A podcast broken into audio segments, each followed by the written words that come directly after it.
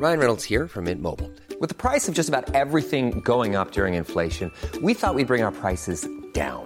So to help us, we brought in a reverse auctioneer, which is apparently a thing. Mint Mobile unlimited premium wireless. Ready to get 30, 30, bit to get 30, bit to get 20, 20, 20, bit to get 20, 20, bit to get 15, 15, 15, 15 just 15 bucks a month. So, Give it a try at mintmobile.com slash switch.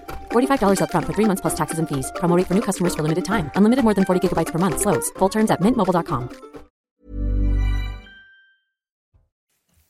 Bonsoir à tous, bienvenue dans Soir Info Week-end. Ravi de vous retrouver. Nous sommes ensemble jusqu'à minuit pour vous livrer l'information ce soir à mes côtés.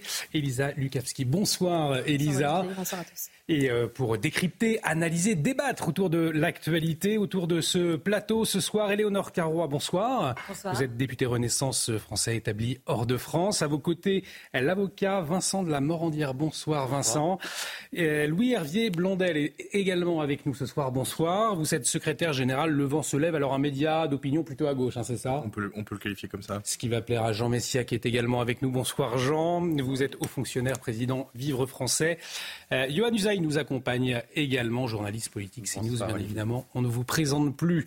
Euh, place au débat tout au long de la soirée. On reviendra euh, bien évidemment sur les déclara- déclarations d'Hassan Nasrallah, le chef du euh, Hezbollah. On parlera de la question de l'anti- l'antisémitisme également ce soir. Mais avant, on fait un point complet sur les dernières actua- actualités. C'est avec vous Elisa. Benjamin Netanyahu s'est exprimé hein, ce vendredi à Tel Aviv alors que le chef de la diplomatie américaine Anthony Blinken appelle à épargner les civils. Le Premier ministre israélien a affirmé qu'Israël ne relâcherait pas ses efforts tant que ses objectifs ne seront pas atteints, à savoir détruire le Hamas, ramener les otages israéliens et rétablir la sécurité des citoyens israéliens. La menace d'une extension régionale du conflit entre Israël et le Hamas, c'est ce que n'écarte pas Hassan Nasrallah, le chef du Hezbollah libanais, allié du Hamas et soutenu par l'Iran, a prononcé aujourd'hui son premier discours depuis le début de la guerre entre Israël et le Hamas. Prise de parole très attendue hein, du chef de la milice chiite qui a accusé les États-Unis d'être entièrement responsables de la guerre en cours à Gaza.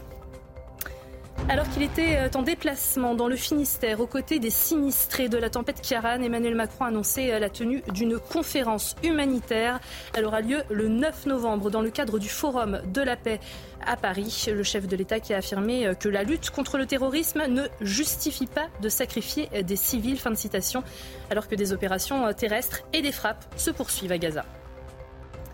Et puis euh, des tags à caractère antisémite ont été euh, découverts sur les murs de plusieurs établissements scolaires à Strasbourg. Une inscription à caractère antisémite, plusieurs croix gammées ainsi qu'une étoile juive ont été apposées euh, sur le mur d'une école élémentaire. Des constatations ont été effectuées par la police technique et scientifique et des enquêtes sont en cours pour tenter de retrouver les responsables. Merci beaucoup Elisa. Effectivement, 887 incidents ou événements antisémites recensés en France depuis le, début du conflit, depuis le 7 octobre.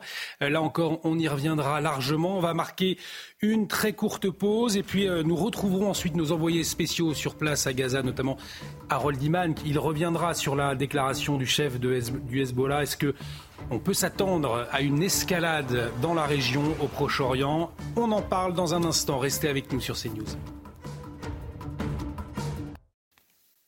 Et de retour sur le plateau de Soir Info Week-end. Bienvenue si vous nous rejoignez. Je vous le disais dans un instant, nous allons prendre la direction d'Israël, retrouver nos envoyés spéciaux, Sacha Robin et Harold Iman, pour faire un point après les déclarations d'Hassan Nasrallah, le chef du Hezbollah.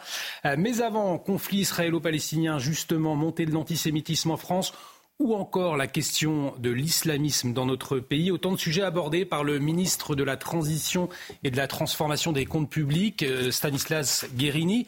Il répondait ce matin à Anthony Favali dans la matinale. Alors je vous propose euh, de découvrir ou redécouvrir euh, cette interview. On se retrouve juste après. Bonjour Stanislas Guérini, ministre de la Transformation et de la Fonction publique. Bonjour. Je voudrais tout d'abord parler avec vous d'un sujet d'actualité, la tempête Kiaran. Le jour d'après, beaucoup de foyers sont encore privés d'électricité aujourd'hui, des transports publics perturbés, des routes barrées, conséquence de ces vents qui ont soufflé jusqu'à 200 km heure. Il y a même eu euh, deux décès. Emmanuel Macron se rend euh, en Bretagne aujourd'hui auprès des sinistrés, auprès des forces de secours euh, également. Est-ce qu'on peut dire aujourd'hui que le pire a été évité? Probablement oui, c'est toujours difficile à, dire quand deux de nos euh, compatriotes ont perdu la vie et je veux avoir une pensée pour, euh, pour eux, pour leur famille, euh, évidemment. C'est toujours un drame quand cela arrive, Mais oui, par rapport à l'ampleur de la tempête que nous avons vécue, quand on compare aux tempêtes précédentes qui avaient déferlé sur notre territoire, on peut dire effectivement qu'il y a eu une mobilisation exceptionnelle. Je veux saluer l'ensemble des agents publics qui ont été mobilisés. Ils ont été très nombreux. Il y a 13 500 sapeurs-pompiers qui sont intervenus, 3 500 fois. Il y a des dispositifs pour adapter notre société à ces phénomènes climatiques, pour pouvoir alerter nos concitoyens dans la nuit au cœur de la tempête, beaucoup de nos concitoyens ont reçu des SMS pour leur indiquer qu'ils étaient dans une zone dangereuse, il ne fallait pas sortir. On voit bien que grâce à cette mobilisation exceptionnelle, notre société s'adapte et euh, fait face aux pires euh, événements euh, climatiques. Je crois qu'il faut se préparer. Évidemment, on voit bien que l'intensité de ces épisodes, du fait du changement climatique aussi, monte un peu à chaque fois. Et donc, on a besoin d'adapter notre société et de mobiliser toutes les forces vives de, la nation. Stanislas Guérini, avant de revenir en France, tout d'abord un, mot sur le conflit au Proche-Orient entre Israël et, le Hamas. Plusieurs experts mandatés par l'ONU ont alerté hier sur un grave risque de génocide du peuple palestinien. Euh, génocide, c'est un mot très fort. C'est l'intention de détruire en tout ou en partie un groupe national, ethnique ou religieux.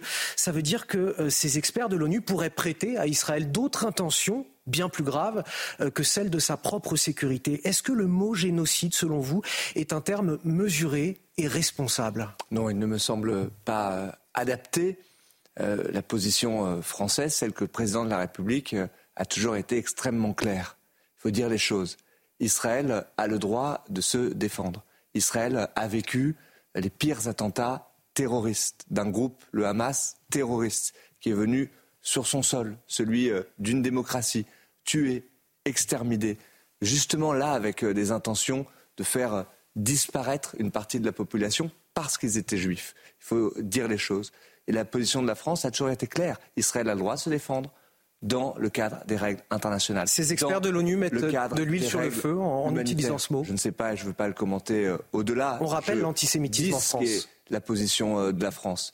La position de la France, c'est le respect pour Israël au droit de se défendre dans le cadre du droit international, du droit humanitaire, c'est aussi de ne pas confondre le Hamas, qui est un groupe terroriste, et le peuple palestinien. Mmh. Euh, les victimes civiles, euh, elles ont la même valeur, qu'elles soient palestiniennes ou euh, israéliennes. C'est pour ça que la France est engagée, justement, pour qu'il y ait ce corridor humanitaire, pour qu'il y ait une trêve humanitaire. C'est une position claire justement pour éviter la désescalade. Stanislas Guérini, les mots sont très importants. Je pense à la haine des Juifs qui se manifeste aujourd'hui partout dans le monde et également en France. Et on y vient. 850 actes antisémites, plus de 850 actes antisémites recensés dans notre pays depuis le 7 octobre dernier.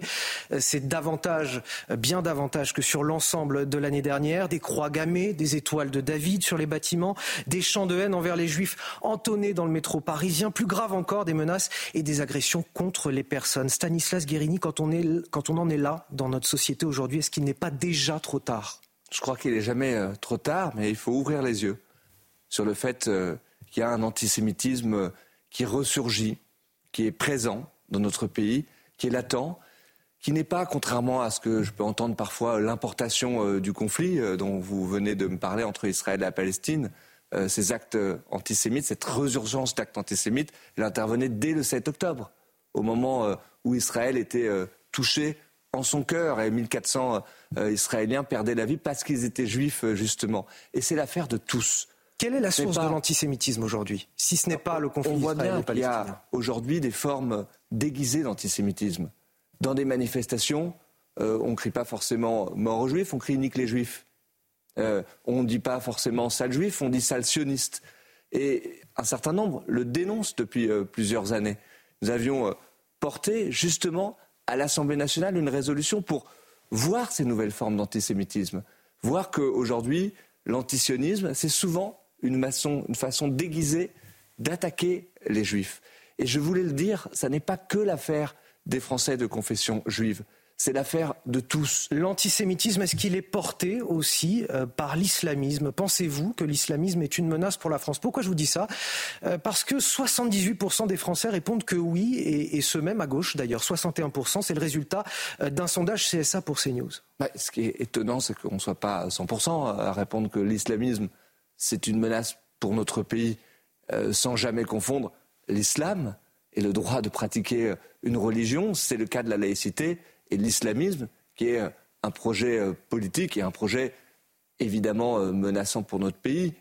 tous ceux qui ont péri des attentats islamistes sont là ou ne sont plus là malheureusement pour pouvoir en témoigner et donc sont évidemment la preuve que l'islamisme est une menace. Je crois que la question de l'antisémitisme sur laquelle vous m'interrogez, c'est une question qui doit euh, nécessiter une mobilisation collective, de dire euh, aux Français de confession juive dans notre pays qu'ils ont évidemment le droit de vivre en sécurité dans notre pays, que la République doit être là pour les protéger. J'entends bien Stanislas Guérini, mais quand hier, l'imam de Beaucaire a été condamné à huit mois de prison avec sursis je précise bien avec sursis, après avoir incité au meurtre de juifs sur les réseaux sociaux.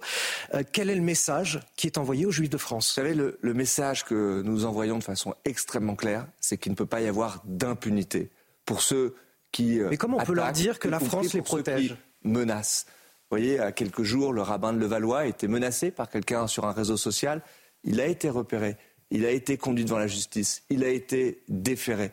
Plus de 400 personnes ces derniers jours ont été euh, interpellés. Il y a une fermeté extrêmement grande, et de la part de la police et de la part de la justice, pour justement ne pas laisser s'installer un sentiment euh, d'impunité. Je parlais à l'instant des formes euh, déguisées parfois d'antisémitisme. Il faut pouvoir les condamner. Il faut pointer du doigt. Ça va être une mobilisation des forces publiques. Je viens de parler de la sécurité, de la police, de la justice. Ça doit être une mobilisation de société. Il fut un temps où euh, les Français descendaient dans la rue quand un cimetière juif était profané. Et nous avons euh, aujourd'hui des actes qui sont pires que cela. J'ai changé hier avec un dirigeant de société dans ma circonscription, dont les crèches, puisque c'est un réseau de crèches, ont été menacées, taguées. Il a porté plainte, à la fois parce qu'il y a des étoiles de David qui ont été mises, mais aussi des croix gammées sur d'autres crèches. Tout ceci est insupportable. On voit bien, les témoignages sont extrêmement nombreux, que beaucoup de nos concitoyens français de confession juive euh, retirent leur kippa pour euh, euh, aller dans la rue, changent leur nom sur des applications de téléphone portable. Stanislas C'est une mobilisation de société. Ces jeunes, ces jeunes qu'on entend scander dans le métro des, slogans haineux envers les juifs, est-ce que la bataille n'est pas aussi à mener au niveau de l'éducation nationale? Mais la bataille est à mener à toutes les échelles. Euh, dans tous les pans de notre société. Ça doit être une bataille régalienne pour pouvoir protéger tous nos concitoyens, tous nos concitoyens, quelle que soit leur confession, euh, que ce soit l'islam, que ce soit le judaïsme, que ce soit la chrétienté.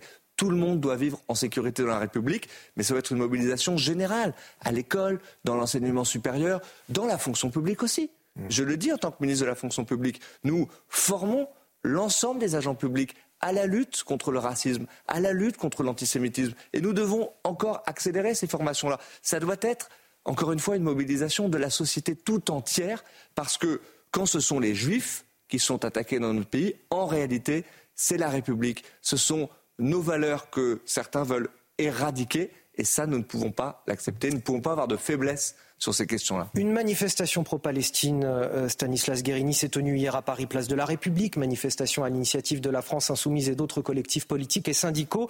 Une autre aura lieu demain, euh, samedi. Est-ce que l'antisionisme ouvertement affiché aujourd'hui par la France Insoumise dans ces manifestations fait le lit de l'antisémitisme en France?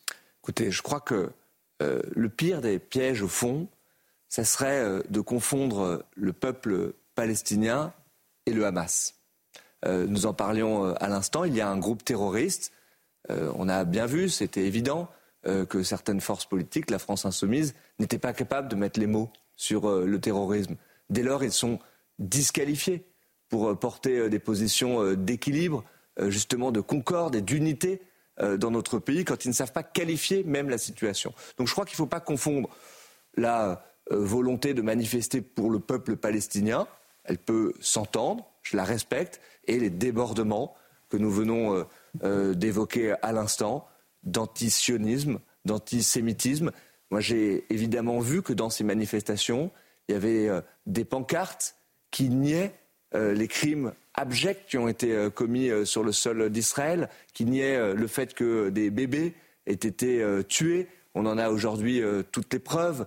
Et donc ça, ça n'est pas acceptable. 71%, 71 la République, des Français. Encore une fois, c'est de ne pas laisser ces débordements euh, se faire. C'est à chaque fois les décisions, très bien, je veux le dire, difficiles que prennent les préfets de la République. 71% des Français considèrent que Jean-Luc Mélenchon est un, danger pour la République. Sondage ça pour CNews là aussi.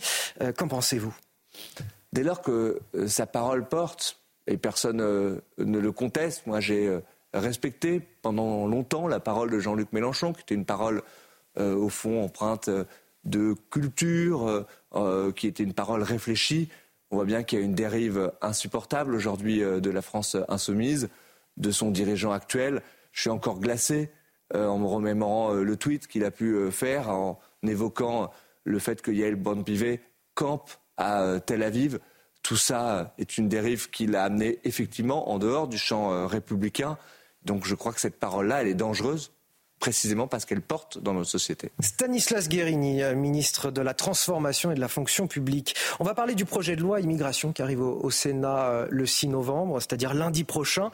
Est-ce que vous allez euh, entendre les Français qui sont une majorité à réclamer des dispositions plus répressives? C'est ce que révèle cette semaine un sondage Odoxa pour le Figaro.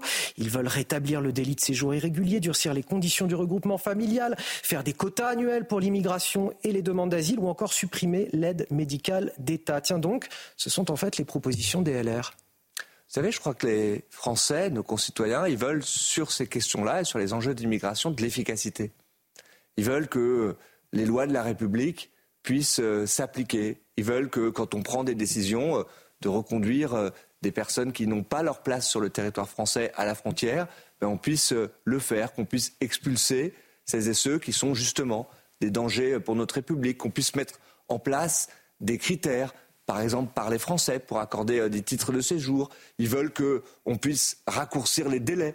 Euh, on voit bien qu'aujourd'hui, il y a beaucoup de procédures de recours quand on donne une décision euh, quant au droit d'asile. Tout ça, c'est ce que porte le projet de loi que présente Gérald Darmanin, le et, ministre. Et l'article 3 qui permet de régulariser les sans-papiers dans les métiers en tension. Mais parce que c'est ça aussi la réalité de notre pays. Moi, je pense que nos concitoyens, ils sont très pragmatiques en réalité ce que veulent les sur les questions. Ben, c'est ce que les sondages euh, montrent. Ils veulent qu'on puisse coller à la réalité de notre pays. La réalité, c'est qu'aujourd'hui, on n'applique pas suffisamment bien le droit, et nous nous en donnons euh, les moyens dans ce projet de loi, mais que la réalité, c'est aussi que euh, certains, de, certains aujourd'hui étrangers en France travaillent, travaillent durement, sont attachés aux valeurs de la République, le sont dans des métiers en tension, et donc on doit pouvoir régulariser ces situations. Encore une fois, la ligne du gouvernement, notre ligne de conduite, c'est une ligne d'efficacité sur ces questions-là. Et je Donc pas mesure aujourd'hui à quel point. Pas de référendum pour modifier la Constitution. Un référendum, pourquoi pas, mais ça prendrait trois ans. Il faudrait d'abord faire un référendum sur le référendum pour pouvoir, à la fin, avoir un débat sur l'immigration. Moi, je préfère, et je crois que les Français raisonnent euh, comme je suis en train de le faire, des mesures d'efficacité qu'on puisse appliquer rapidement. C'est une bonne chose que le débat parlementaire puisse se faire au Sénat puis à l'Assemblée pour pouvoir, encore une fois, nous donner tous les moyens euh, de l'efficacité et de coller aux réalités euh, de terrain pour apporter des réponses attendues par nos concitoyens. Merci à vous Stanislas Guérini, ministre de la Transformation et de la Fonction publique. Vous étiez l'invité de CNews et d'Europe 1. Vos programmes continuent sur nos deux antennes. De retour sur le plateau de Soir Info Week-end, bienvenue si vous nous rejoignez. Dans un instant, le journal complet avec vous, euh, Elisa Lukavski. Euh, mais avant, on va revenir sur euh, le discours du chef du Hezbollah. Cet après-midi, il s'est exprimé pour la première fois hein, depuis la réplique d'Israël après l'attaque terroriste du Hamas. Une prise de parole qui était à la fois attendue mais également redoutée. L'enjeu était donc de savoir si le Hezbollah allait engager le Liban dans le conflit. La dernière fois que Hassan Nasrallah était apparu en public, c'était en 2016. Il fallait donc s'attendre à un discours euh, qui s'apparente à une déclaration de guerre. Hassan Nasrallah qui a jugé les États-Unis responsables de la situation et il a affirmé l'éventualité d'une guerre totale est réaliste, selon lui. On va en parler avec vous dans un instant, mais nous allons retrouver nos envoyés spéciaux tout d'abord. Harold Iman, euh, vous êtes donc euh, avec Sacha Robin à Kiryat Shemona, près de la frontière libanaise. Après ce discours euh, d'Hassan Nasrallah, on se pose la question, va-t-on vers une escalade? Alors, pour un Libanais, Hassan Nasrallah se serait dédouané en disant qu'il n'était pas au courant des préparatifs pour le déluge d'Al-Aqsa, comme le Hamas nomme son opération mortifère, En disant cela, ça voulait dire que ce n'est pas vraiment tout à fait ma guerre, mais je suis solidaire de ce que fait le Hamas. Et cela explique sans doute la destruction de cette pizzeria derrière moi, qui se trouve à Kiryat Shemona, une des villes traditionnellement les plus touchées par les tirs de missiles du Hezbollah. Mais ce sont des tirs, je dirais, de solidarité hum, symbolique presque. Euh, pour les habitants, bien sûr, c'est gravissime. Euh, il y a eu des blessés dans cette pizzeria, euh, mais l'armée israélienne est sur sur les dents, on va le dire, des checkpoints d'où je d'où je vous parle autour. Mais ce n'est pas le déluge du Hezbollah qui était souvent promis par Nasrallah qui s'est rétracté. Donc il joue l'ambiguïté stratégique. Et d'ailleurs, le plus surprenant, que lui-même dit qu'il joue l'ambiguïté stratégique dans son allocution d'aujourd'hui. Donc, cette ville de Kiryat Shemona est vidée de ses habitants. Ils sont tous partis euh, en bon ordre. Ils sont dans les hôtels à Tel Aviv et ailleurs, on les a vus. Et maintenant, il y a une espèce d'attente nerveuse dans ce nord d'Israël. Merci beaucoup euh, Harold Iman, Harold Iman à Kiryat Shemona, donc avec Sacha Robin. Euh, merci de nous faire vivre au plus près la situation. Euh, Jean Messia, vous avez suivi avec intérêt la prise de parole d'Hassan Nasrallah en langue arabe. Euh, en l'écoutant, est-ce que vous avez senti un tournant effectivement dans, ce conflit au Proche-Orient? Ou au contraire, il s'agissait davantage d'une simple déclaration sans véritable conséquence, en tout cas immédiate? Bah, La déclaration de Hassan Nasrallah, euh, en deux mots, c'est euh, l'opération qu'a conduit le Hamas le 7 octobre contre Israël est une opération strictement palestinienne et le Hezbollah est de tout cœur avec les Palestiniens. En gros, c'est ça. Euh, après, il y a évidemment euh, des envolées très grandiloquentes et très lyriques, comme c'est le cas de, tous les discours de Nasrallah, où il appelle euh, les croyants à la patience, à la discipline, en disant que Allah va donner la victoire à ceux qui, à ses fidèles. mais il n'exclut pas pour autant une guerre totale. il a quand même rappelé que les États-Unis avaient été vaincus en Irak et en Afghanistan euh, donc ça veut dire qu'ils peuvent être euh, vaincus également une troisième fois.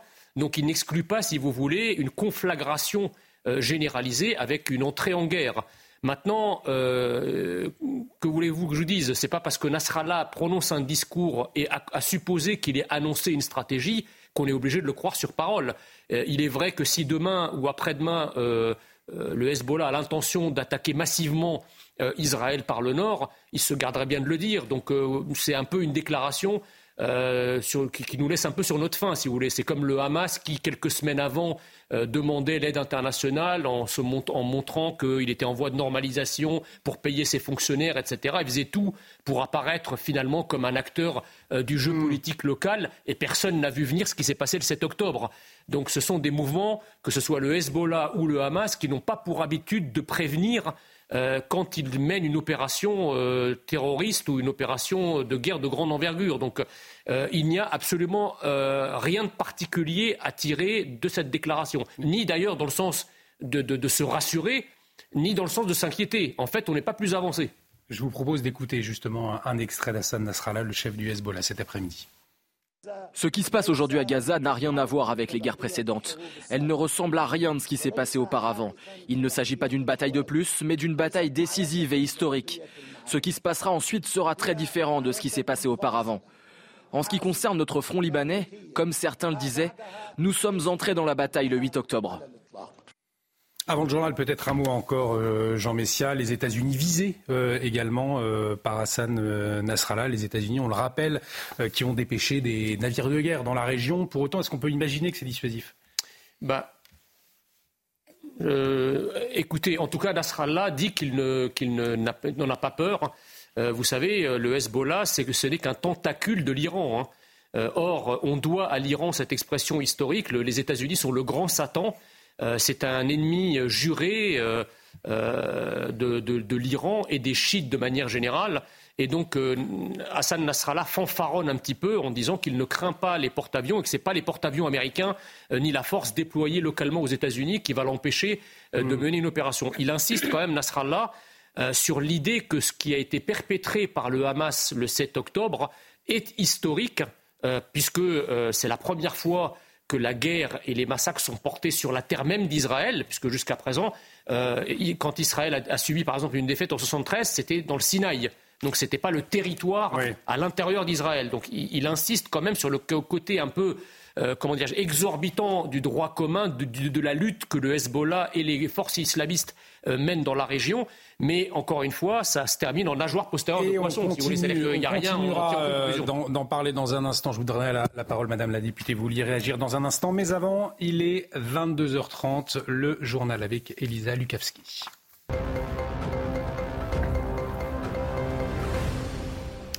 Et le conflit euh, au Proche-Orient, Elisa, avec Benjamin Netanyahou, hein, qui s'est exprimé aujourd'hui depuis Tel Aviv. Oui, et il met en garde les ennemis euh, d'Israël, ce alors même que le chef hein, de la diplomatie américaine, Anthony Blinken, appelle à épargner les civils. Et eh bien, le Premier ministre israélien a affirmé qu'Israël ne relâcherait pas ses efforts tant que ses objectifs ne seront pas atteints, à savoir détruire le Hamas, ramener les otages israéliens et rétablir la sécurité euh, des citoyens. On l'écoute.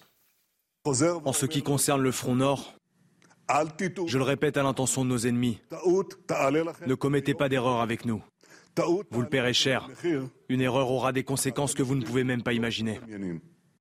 Emmanuel Macron qui s'est euh, exprimé sur la situation humanitaire euh, dans la bande de Gaza, c'était lors d'un déplacement aujourd'hui en Bretagne. Hein. Oui, à Plougastel, exactement dans le Finistère.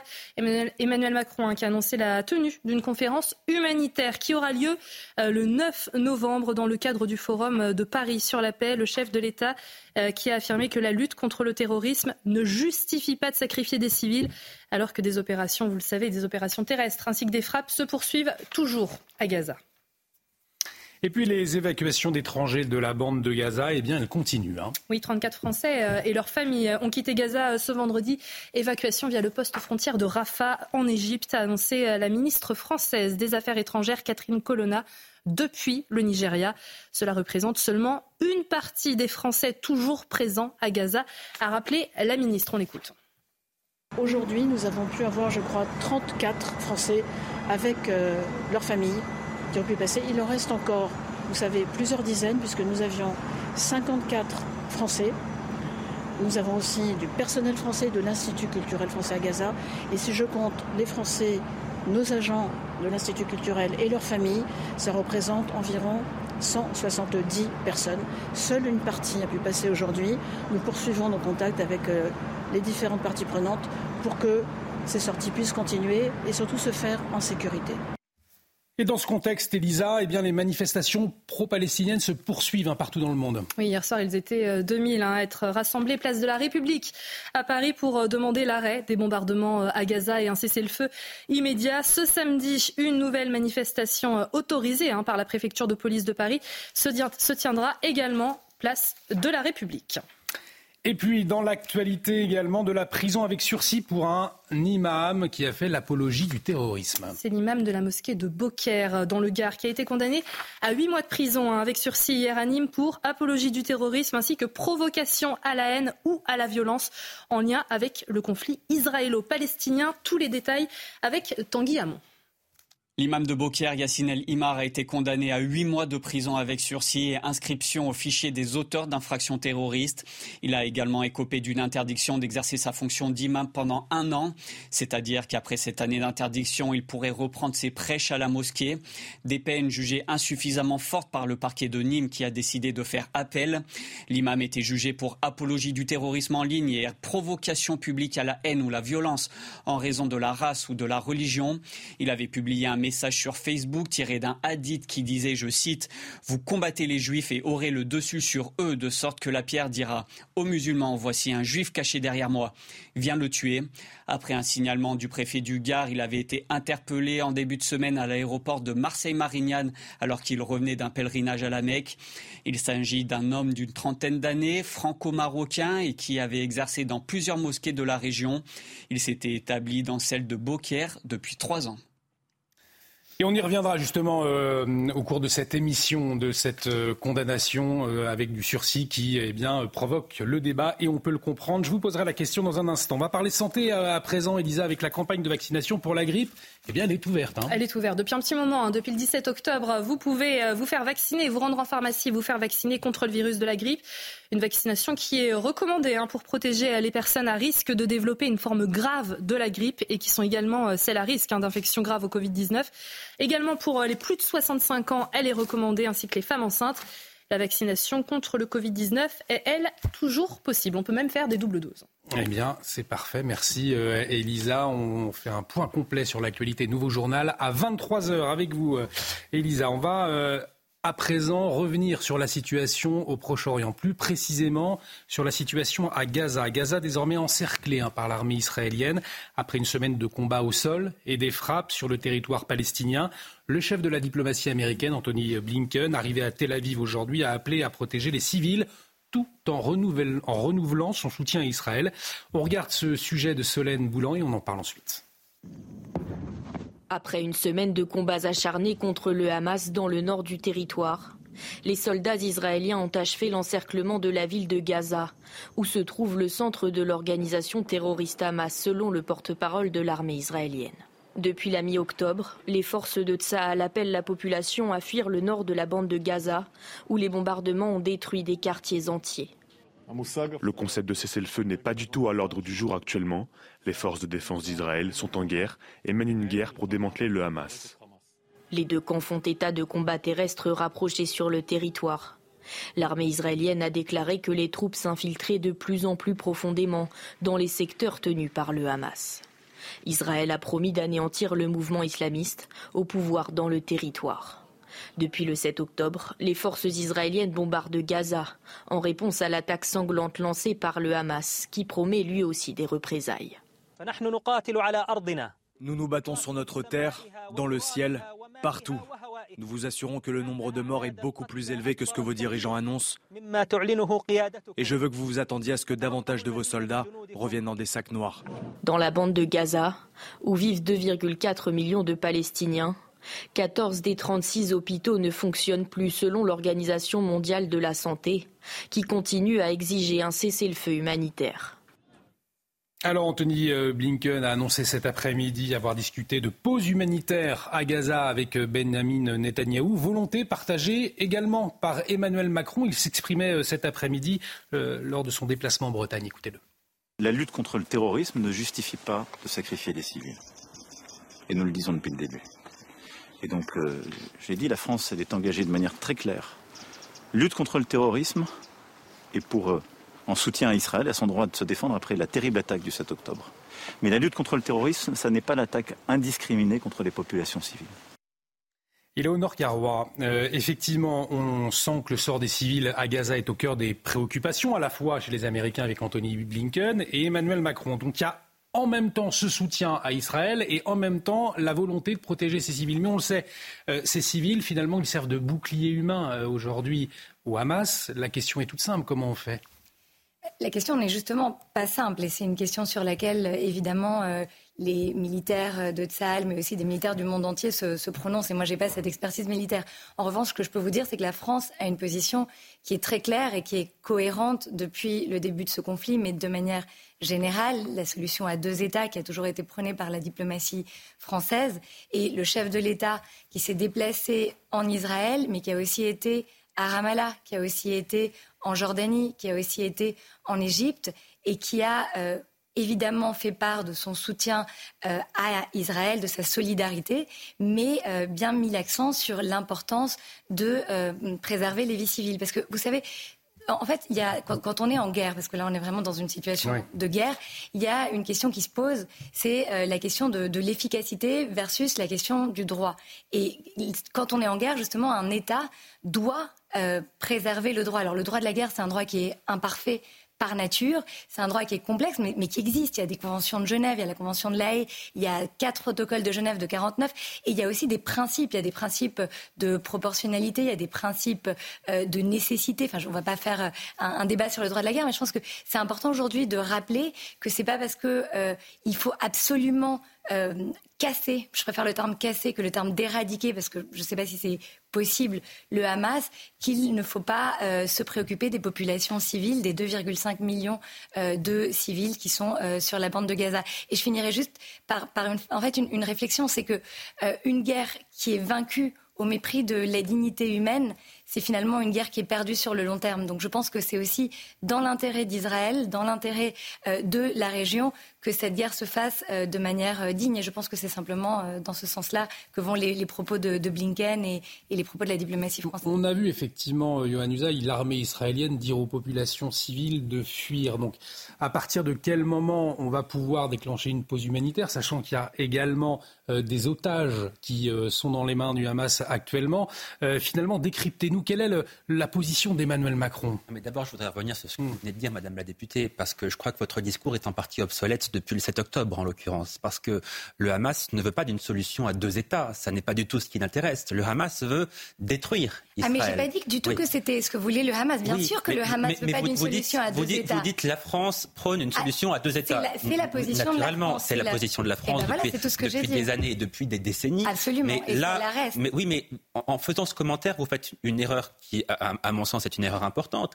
Il ne s'agit pas là, avec le Hamas, d'un conflit de territoire, il s'agit d'un conflit de civilisation, ce qui change quand même complètement la donne. Pardon. Mais, non, mais la moi, ce que je dis, c'est que la position de la France, c'est qu'il faut deux États. Et je pense qu'il faut défendre cette oui, position. Mais on a bien compris. Et c'est la seule qui est tenable, parce que je, je vais vous dire, il y a un vrai. Elle est tenable à partir du moment où le Hamas est éradiqué. Non, mais elle, cette, exactement, cette, position, exactement, à partir du moment où on, c'est une position, c'est une position idéal dont il faudra discuter avec les responsables de l'autorité palestinienne, à le supposer d'ailleurs qu'il soit légitime un jour. Mais dont et c'est d'ailleurs pour la raison pour laquelle ils vont être invités à Paris euh, pour la conférence sur la paix la le 9 novembre prochain. Mais en, l'occurrence. Donc je ne dis pas que le Hamas veut quoi que ce soit. Le Hamas est une organisation terroriste bien, qui justement prend en otage des populations civiles. C'est bien pour ça que pour l'instant, pour l'instant, euh, il n'est pas temps, me semble-t-il, de discuter de cette solution à deux États. Pour l'instant, la priorité d'Israël, c'est effectivement d'éradiquer entièrement le Hamas parce que vous entendez les responsables. Ça n'a rien à voir, une chose n'a rien à voir avec l'autre. J'entends bien. évidemment qu'il faut éradiquer le Hamas.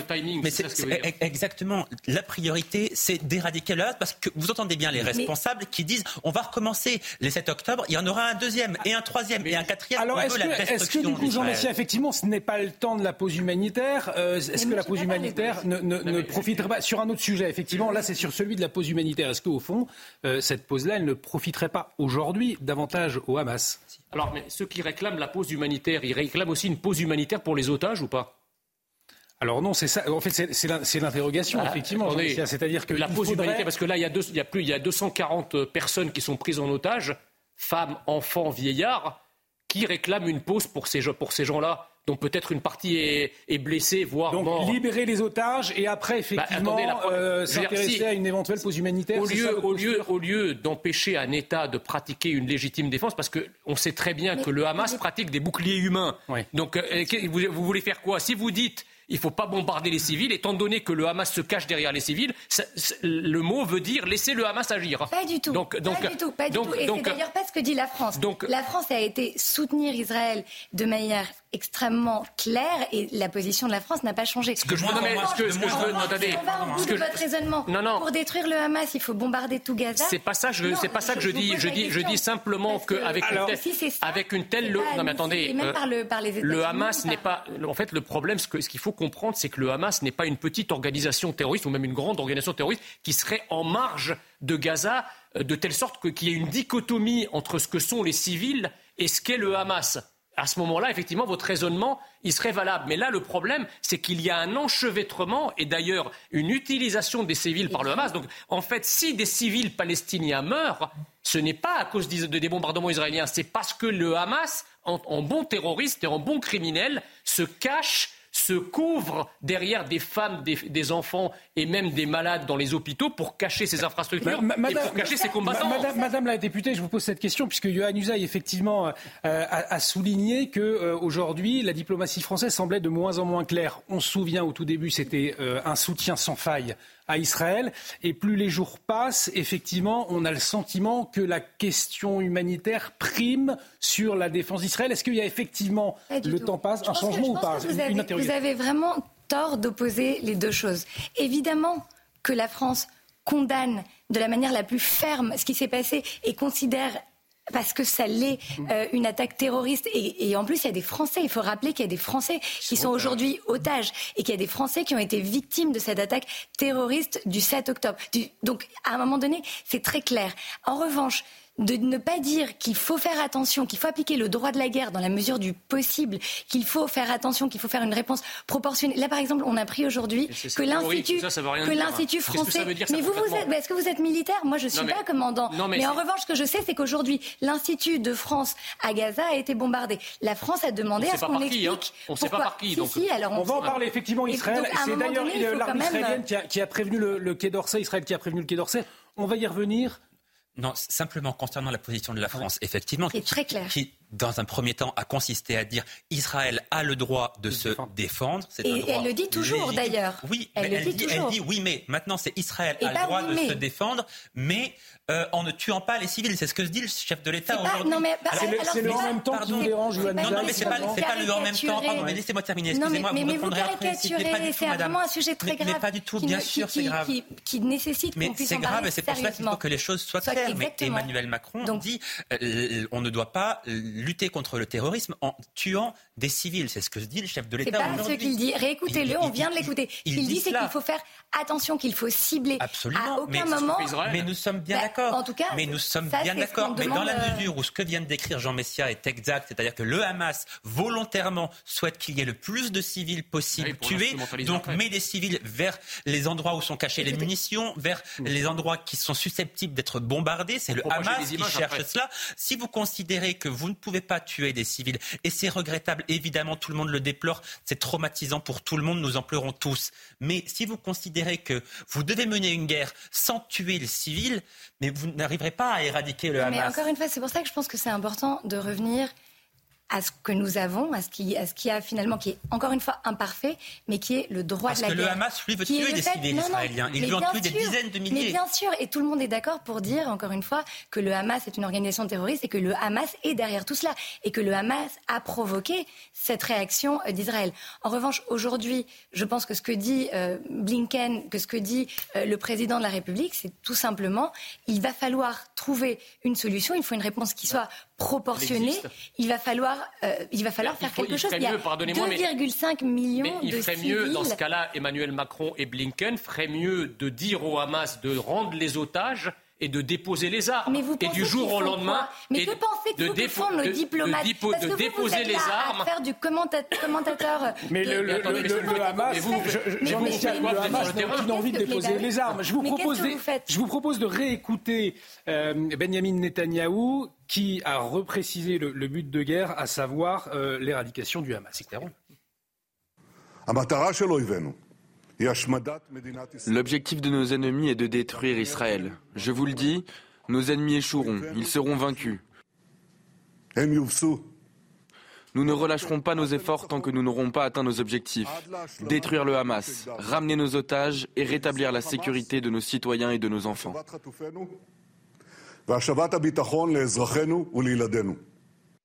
De la dire pas question de trêve pour Benjamin Netanyahou tant que les objectifs de guerre ne sont pas atteints, à savoir l'éradication du Hamas, à savoir la libération euh, des otages, euh, notamment l'ONU, des experts de l'ONU euh, alertent sur un grave risque de génocide. Le terme génocide est employé par l'ONU.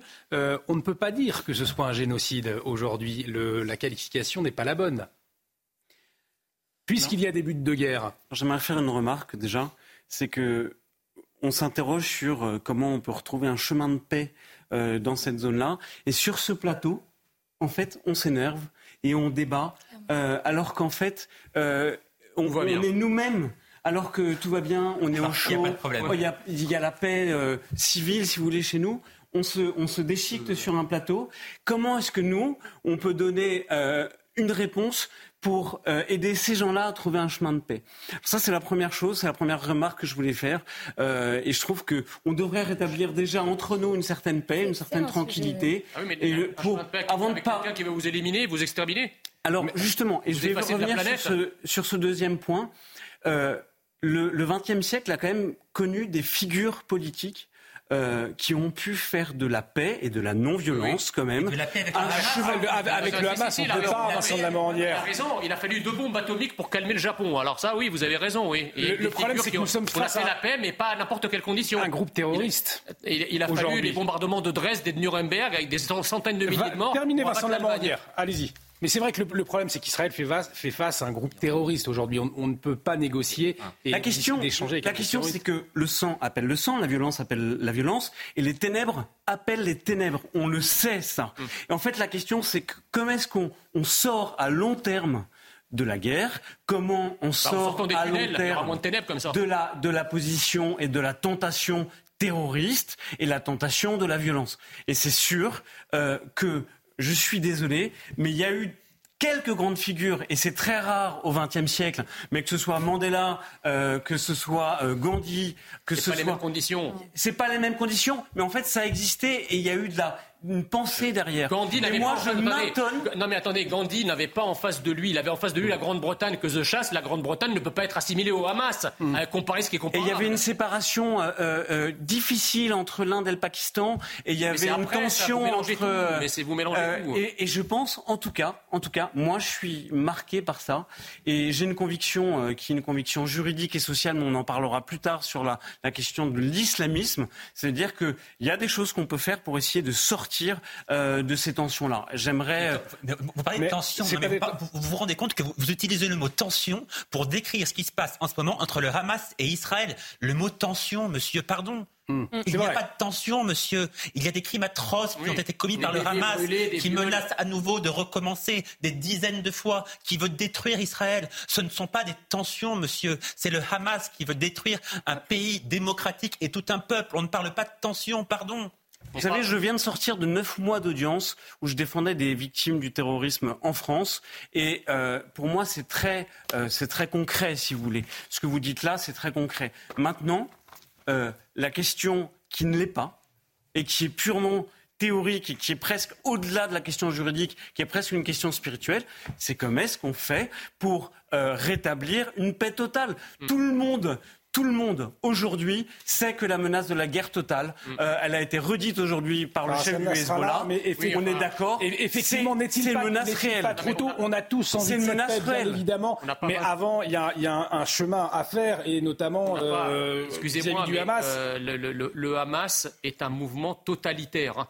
le totalitarisme islamique, à bien des égards, n'a rien à envier au totalitarisme nazi ou fasciste du XXe siècle. Or, excusez-moi, on n'a pas vaincu la Wehrmacht et les SS avec des marguerites. Allez, on, va, marquer, une pause. On va continuer le débat, bien évidemment, dans Soir Info Week-end. Dans un instant, vous en parliez, Vincent de la Morandière. On va parler de euh, la question de l'islamisme en France. Et bien, selon un sondage, 78% des Français estiment que l'islamisme constitue une menace pour la France. On en parle dans un instant. Restez avec nous sur CNews. De retour sur le plateau de Soir Info Week-end, bienvenue. Si vous nous rejoignez, nous sommes ensemble jusqu'à minuit et pour euh, analyser, décrypter, débattre autour de l'actualité, euh, Éléonore Carrois, députée Renaissance, euh, est avec nous. À vos côtés, Vincent de la Morandière, Louis-Hervé Blondel, Jean Messia et Johan Usaï. Et tout de suite, il est 23h. Le journal avec vous, Elisa Lukavski.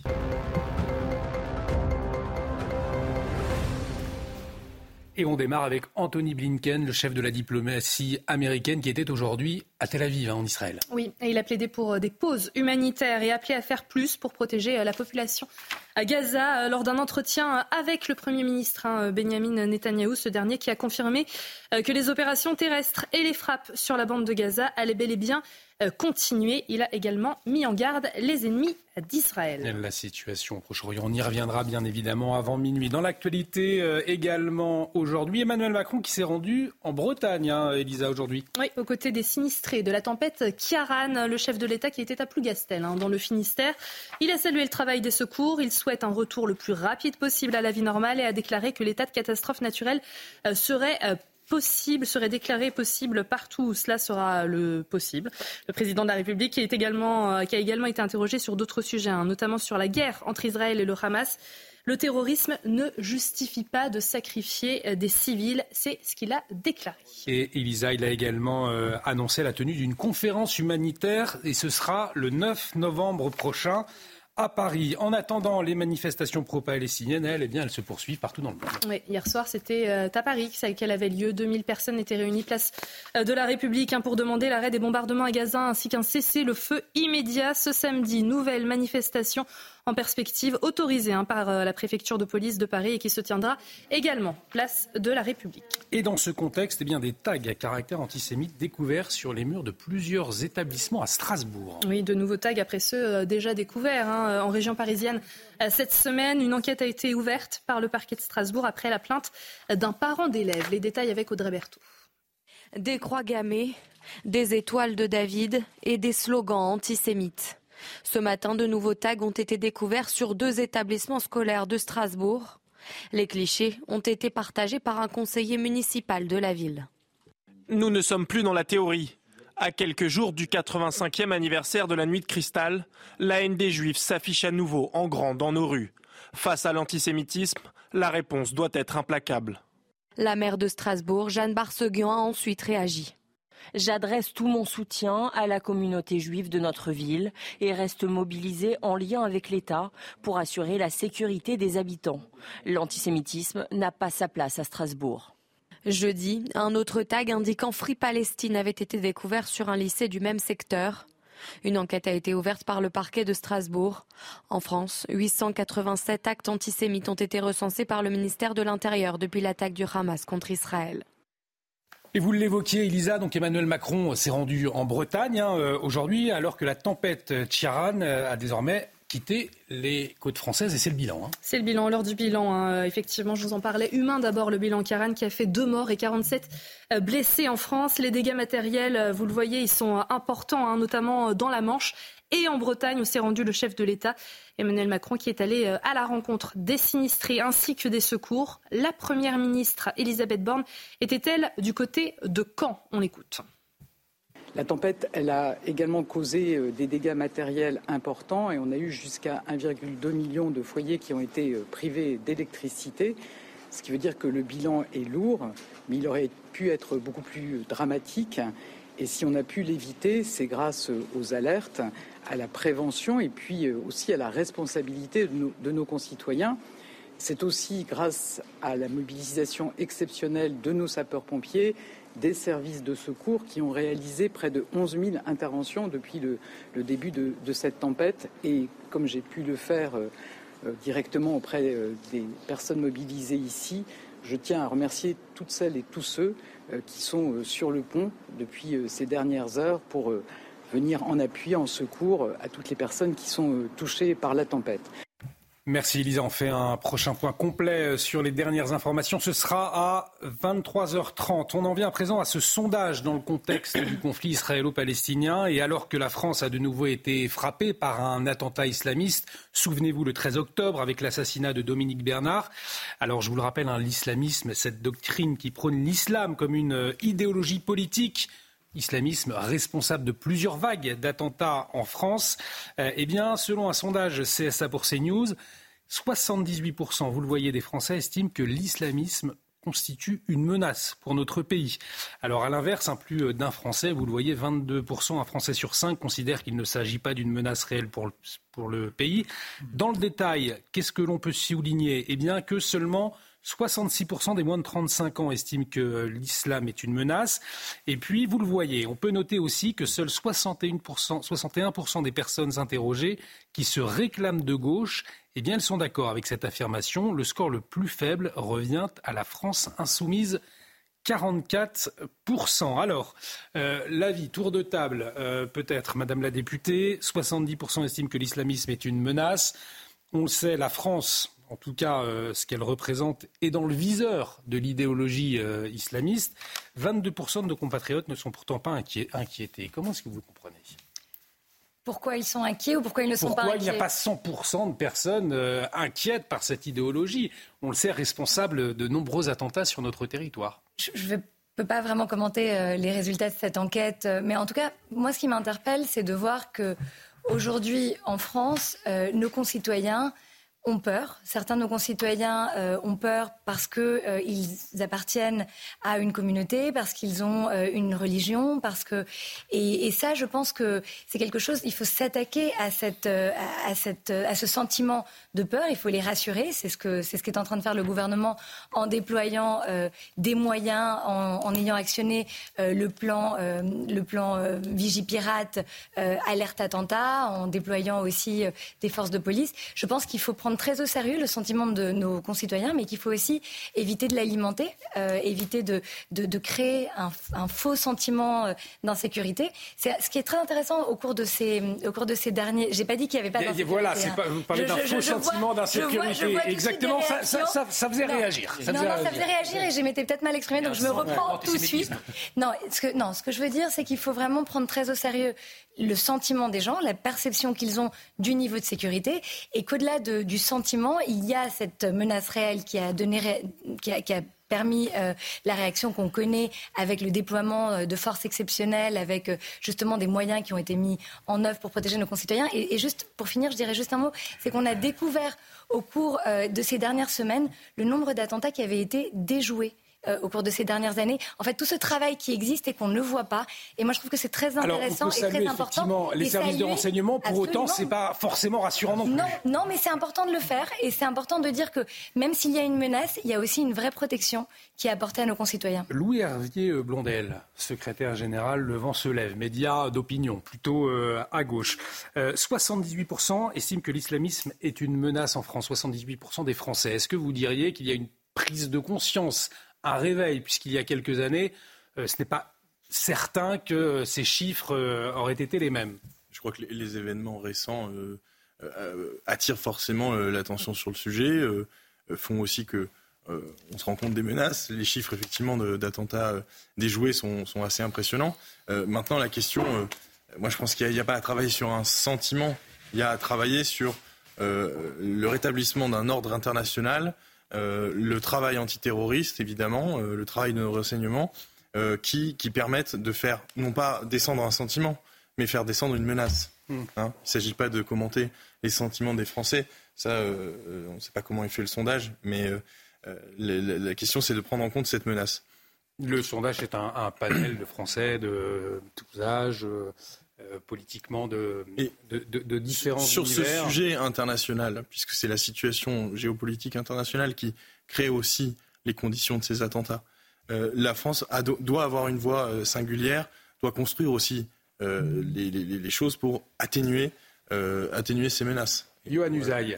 Oui, d'abord, on se demande qui sont ces 22% de Français qui pensent que l'islamisme n'est pas une menace. Alors peut-être ne vivez pas ne vivaient-ils pas dans le même monde que nous? Peut-être n'ont-ils pas assisté euh, à l'assassinat sordide de ce professeur de, français à Arras? J'en passe, parce que des, attentats islamistes, nous en avons connu depuis une dizaine d'années maintenant. On est à 270 morts, un peu plus même, je crois, euh, en France. Donc, sans doute n'ont-ils pas conscience de la réalité, mais je crois que l'islamisme est même plus qu'une menace. C'est un péril, dans le sens où ça menace directement notre existence la manière dont nous vivons aujourd'hui. Donc c'est en cela que l'islamisme est un péril.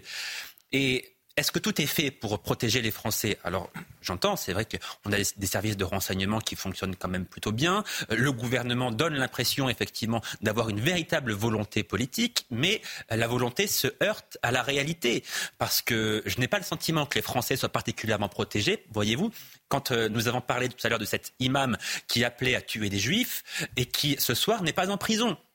8 mois de prison avec sursis. L'imam, L'imam qui fait l'apologie du mm. terrorisme, qui appelle à tuer des juifs sur le sol français, ce soir est libre. Est-ce que c'est cela protéger les Français Est-ce que vous avez le sentiment que cette décision donne aux Français le sentiment d'être protégés Est-ce que vous avez le sentiment que dans, quand des islamistes sont présents sur notre sol, euh, qu'ils ne sont pas français, qu'ils ne sont pas expulsés parce qu'on n'a pas obtenu le laissez-passer consulaire, parce qu'on a fait trop de recours, etc.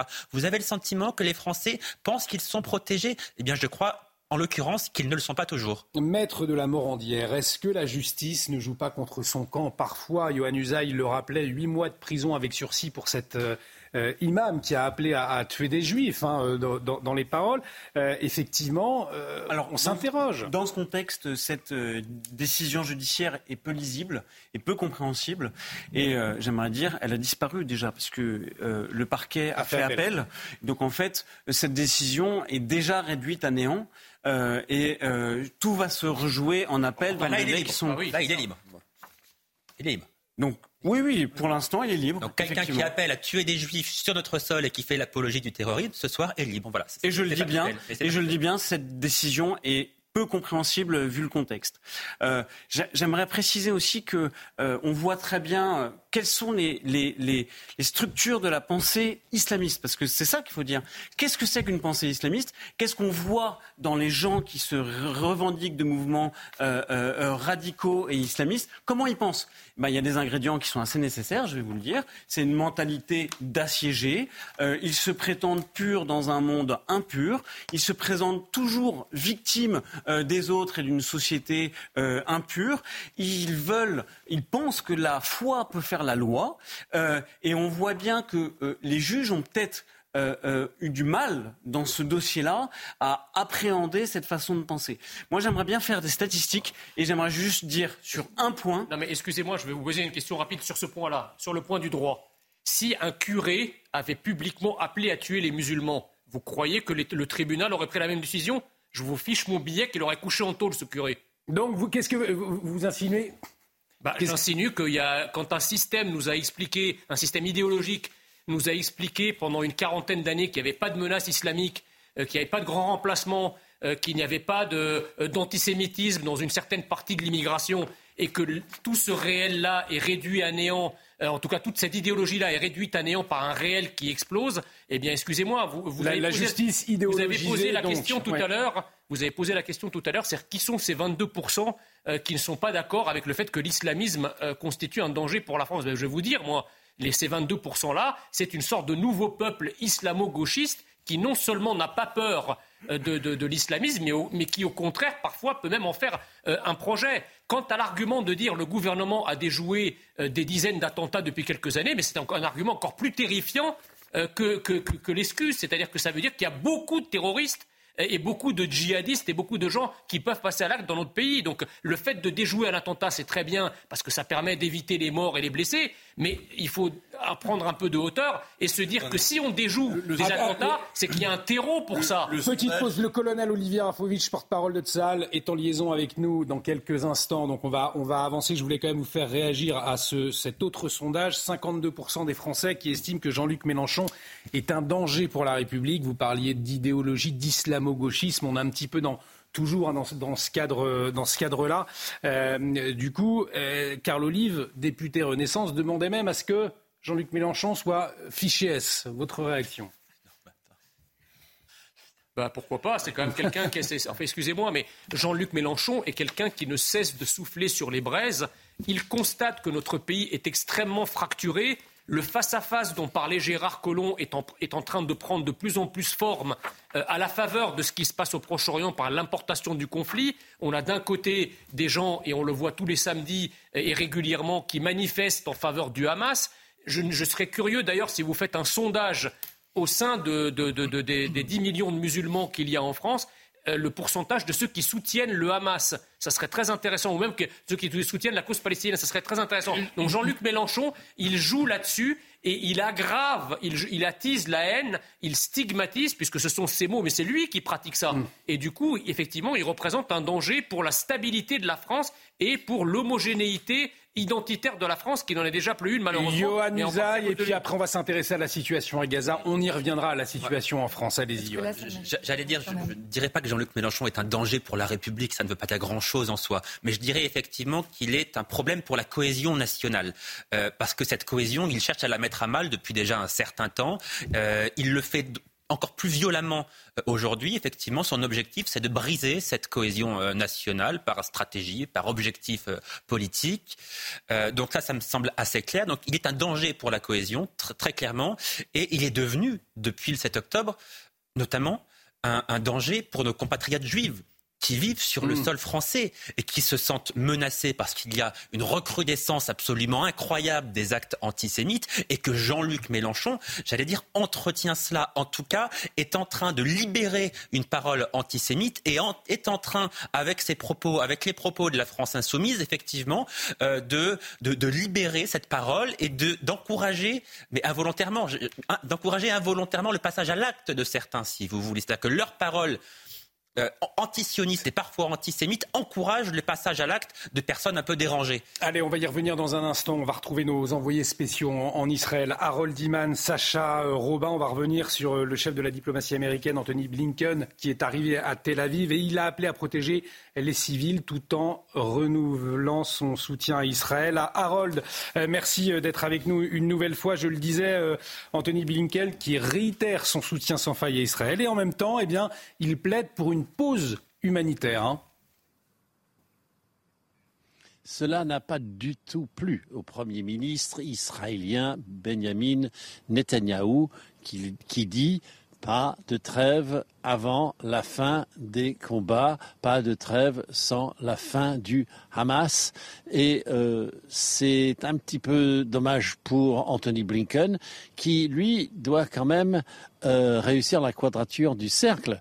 Il doit dire à Israël, nous vous soutenons à fond, nous ne voulons pas d'escalade avec l'Iran. Bon, Israël non plus ne veut pas d'escalade. Ensuite, il doit dire, nous sommes pour la solution diplomatique à terme, la solution à deux États, qui est complètement discréditée par pratiquement tous les Israéliens de tous bords.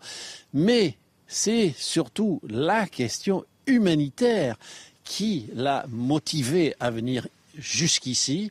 Euh, Anthony Blinken, qui est tout à fait conscient que les missiles continuent de tomber sur Israël, comme ici à Kiryat Shemona, sur la frontière du Liban. Mais bon, il avait quand même un message, et on va écouter le secrétaire d'État américain Anthony Blinken. Nous devons faire davantage pour protéger les civils palestiniens. Nous avons clairement indiqué que la manière dont Israël mène sa campagne pour vaincre le Hamas est importante. C'est important parce que c'est ce qu'il faut faire, dans le respect de la loi. C'est important parce que ne pas le faire, c'est jouer le jeu du Hamas et d'autres groupes terroristes. Il n'y aura pas de partenaires pour la paix s'ils sont accablés par la catastrophe humanitaire et aliénés par toute indifférence perçue à l'égard de leur sort. Alors voilà, on commence à penser aux Palestiniens d'après la guerre. Ce message vient aussi de la Maison Blanche, où Joe, Biden veut penser à une solution d'ensemble après cette guerre malheureuse. Et Anthony Blinken est venu jeter les jalons, mais franchement, ça ne prend pas vraiment tout de suite. Et il a aussi le problème des otages, qui est encore un autre problème pour le public américain qui regarde l'action de son président. Merci euh, beaucoup, mon cher Harold, pour euh, toutes ces précisions. Harold Iman, Sacha Robin, euh, en direct d'Israël, où on le voit, les bombes continuent à tomber, puisque ça on a peut-être tendance à l'oublier, mais ça tire de, de, des deux côtés. Il y a effectivement le dôme de fer qui protège Israël, euh, mais euh, des, missiles euh, sont tirés régulièrement sur Israël également. On va recevoir le Olivier Rafovitch, le colonel Olivier Rafovitch, porte-parole de Tsahal, qui est en liaison avec nous. Bonsoir, merci d'avoir accepté notre invitation. On le disait, Anthony Blinken, mais également Emmanuel Macron appellent à des pauses humanitaires. La question des civils à Gaza, on le voit bien, préoccupe hein, la communauté internationale ces dernières heures. Euh, Est-ce que vous êtes prêts euh, à entendre cette perspective de pause humanitaire? Qu'est-ce que vous en pensez? Oh, Bonsoir et merci de m'avoir invité sur votre plateau ce soir. Juste avant de vous répondre, euh, ce qu'a montré votre reporter dans le Nord à Kiryat Shmona n'est pas le résultat de tirs du Hamas, mais de tirs du Hezbollah à la frontière nord d'Israël, qui essaie également de créer une escalade de violence. C'est important de le dire parce que nous avons aujourd'hui un front contre le Hamas à Gaza, mais également des tentatives euh, vers, de l'Iran, en tout cas l'Iran qui pousse le Hezbollah à provoquer Israël. Et cette euh, frontière nord est extrêmement euh, sensible. Nous avons des forces importantes sur le terrain pour éviter tout développement dans ce, dans ce plan-là. Ça, c'était juste pour la parenthèse de, cette, de ces images montrées par votre reporter dans le Nord. Maintenant, pour ce qui est de la trêve humanitaire. Nous avons en Israël tout intérêt à ce que le Hamas soit éliminé, détruit, et que les Palestiniens dans la bande de Gaza puissent euh, euh, être épargnés des, combats. On a, demandé depuis le départ, par différents moyens, différentes plateformes arabophones, que les Palestiniens de la région nord de Gaza partent vers le sud. Près d'un million l'ont fait, d'autres ne l'ont pas fait parce qu'ils ont été bloqués par le Hamas. Le Hamas, en fait, continue comme Daesh, comme Al-Qaïda, à utiliser sa propre population comme bouclier humain. Et donc, euh, une trêve humanitaire, c'est important, mais c'est important également de euh, libérer 241 otages pris euh, par le Hamas, dont 32 enfants, dont des bébés. Maintenant, on ne peut pas, si vous voulez, à un moment donné, parler de pause humanitaire quand, euh, d'un côté, il y a 241 kidnappés dans des conditions que nous ne connaissons pas, que la Croix-Rouge ne connaît pas, que personne ne connaît, d'ailleurs que presque personne à part nous et nos amis euh, français, américains euh, s'occupent, il y a comme une espèce de, de vide. Il y a comme s'il y avait en fait deux, deux situations humanitaires préoccupantes. Une qui préoccupe, c'est les Palestiniens, qui sont quand même, faut ne pas l'oublier, responsables avec le Hamas de l'attaque et le massacre euh, et atrocité du 7 octobre, qui a provoqué la mort de 1400 personnes, dont 1100 civils. Ça, c'est un problème humanitaire grandissime. L'évacuation de 500 000 Israéliens du sud et du nord, ça, c'est également un problème humanitaire. Mais ce problème humanitaire, si vous me permettez, n'intéresse strictement aucune ONG euh, et l'ONU euh, non plus. Alors, encore une fois, oui, il y a un problème à Gaza, mais il y a aussi un problème en Israël. Il y a aussi un problème de kidnapper. Alors, comment faire pour à la fois faire que les choses s'améliorent au niveau humanitaire, mais il faut aussi qu'elles s'améliorent au niveau humanitaire du côté israélien. On ne peut pas, si vous ouvrir une pause humanitaire en laissant 241 personnes dans une détresse la plus totale, peut-être coincées dans des tunnels souterrains sans euh, traitement, sans médicaments, et peut-être euh, dans des conditions atroces. Donc, je, vous pose la question non pas à vous, évidemment, euh, mais à la communauté internationale qui s'intéresse aux problèmes palestiniens au niveau humanitaire. Que se passe-t-il du côté humanitaire israélien? Que se passe-t-il? Et j'entends pas ni Amnesty International, ni le Comité international de la Croix-Rouge se poser ces mêmes questions. Et nous, ça nous préoccupe plus que sérieusement. Mon colonel, on a vu des vidéos circuler, notamment sur les réseaux sociaux, euh, où l'on voit des populations euh, palestiniennes, des civils palestiniens, euh, qui auraient été, été, tués par le Hamas en voulant s'enfuir. Est-ce que c'est effectivement des informations dont vous disposez, mon colonel?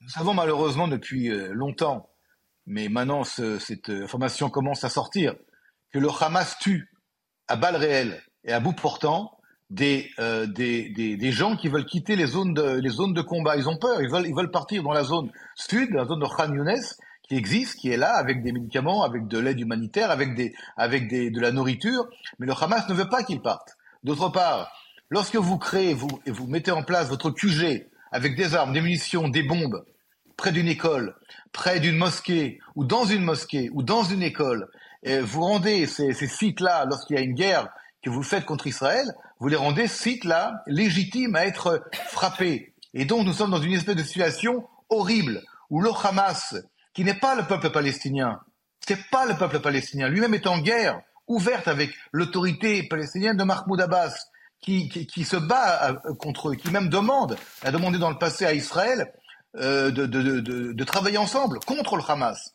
Et dans cette situation-là, nous avons, si vous voulez, un, euh, comment dire, un narratif d'intox quotidienne, d'informations bidon, comme par exemple ce soir, si vous me permettez, où nous avons une ambulance qui transporte des terroristes du Hamas, on a les renseignements, on a et on touche l'ambulance, on la détruit et on tue les terroristes du Hamas. Maintenant, ensuite arrivent des personnes qui filment, tous accrédités par le Hamas, parce qu'il n'y a pas de, presse libre, comme vous le savez, euh, dans la bande de Gaza, et puis des gens qui gesticulent et qui crient le mot euh, qui veut dire hôpital en arabe, comme si tout d'un coup on, on, voulait dire devant les caméras c'est l'hôpital qui a été touché, ce qui est faux. Donc tout est bidon. Je répète, tout est bidon, et les informations qui circulent et qui sortent sont bidons, et si elles ne sont pas bidons, elles sont exploitées de manière extrêmement vicieuse par le Hamas pour vendre un chaos humanitaire qui n'existe pas. Je vous donne un autre exemple. L'essence, le carburant. il n'y a pas de carburant dans la bande de Gaza, c'est ce qu'on dit, n'est-ce pas? Eh bien, il y a près d'un million de litres d'essence aux mains du Hamas, entre autres sous l'hôpital de Shifa. Et d'autre part, 50 000 litres d'essence, de carburant, ont été pris par le Hamas à l'UNRWA, l'agence de l'ONU pour les réfugiés palestiniens, pour ses propres euh, intérêts. Alors, où est l'essence Elle va au Hamas. Si demain, de l'aide humanitaire et de l'argent dont j'entends parler rentre dans la bande de Gaza, où, où va-t-il arriver? Il va arriver au Hamas. Comme mm. d'ailleurs l'aide humanitaire, depuis des années, est arrivée au Hamas, qui a construit non pas des hôpitaux, puisque zéro hôpital n'a été construit par le Hamas, aucune école n'a été construite par le Hamas. Par contre, ils ont construit 800 km de tunnels, je répète, 800 km de tunnels, ultra sophistiqués, un arsenal de guerre qui peut être en compétition avec les meilleures armées d'Europe, et ils ont euh, euh, détruit, en fait, la bande de Gaza au nom de la guerre qu'ils font aussi pour l'Iran et pour l'axe du mal, l'Iran, le Hezbollah, euh, les, les Houthis, euh, comment dire, au Yémen et le Hamas mon colonel, islamique.